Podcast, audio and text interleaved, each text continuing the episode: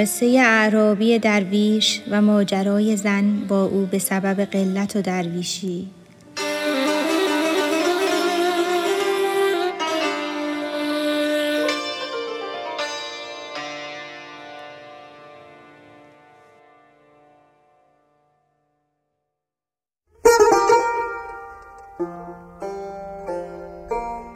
یک شب اعرابی زنی مرشوی را گفت و از حد برد گفت و گوی را کاین همه فقر و جفا ما می کشیم جمله عالم در خوشی ما ناخوشیم.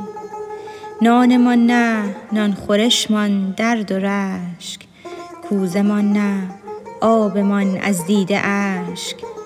جامه ما روزتاب آفتاب شب نهالین و لحاف از ماهتاب.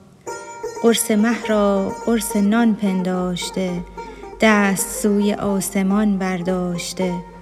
ننگ درویشان ز درویشی ما روز شب از روزی اندیشی ما.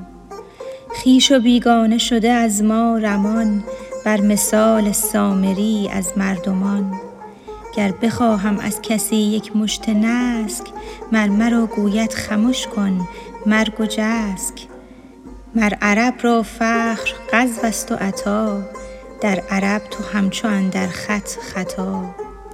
چه غزا ما بی غزا خود کشته ایم ما به تیغ فقر بی سر گشته ایم. چه عطا؟ ما بر گدایی می تنیم مر مگس را در هوا رگ می زنیم. گر کسی مهمان رسد گر من منم شب بخسبد دلقش از تن برکنم.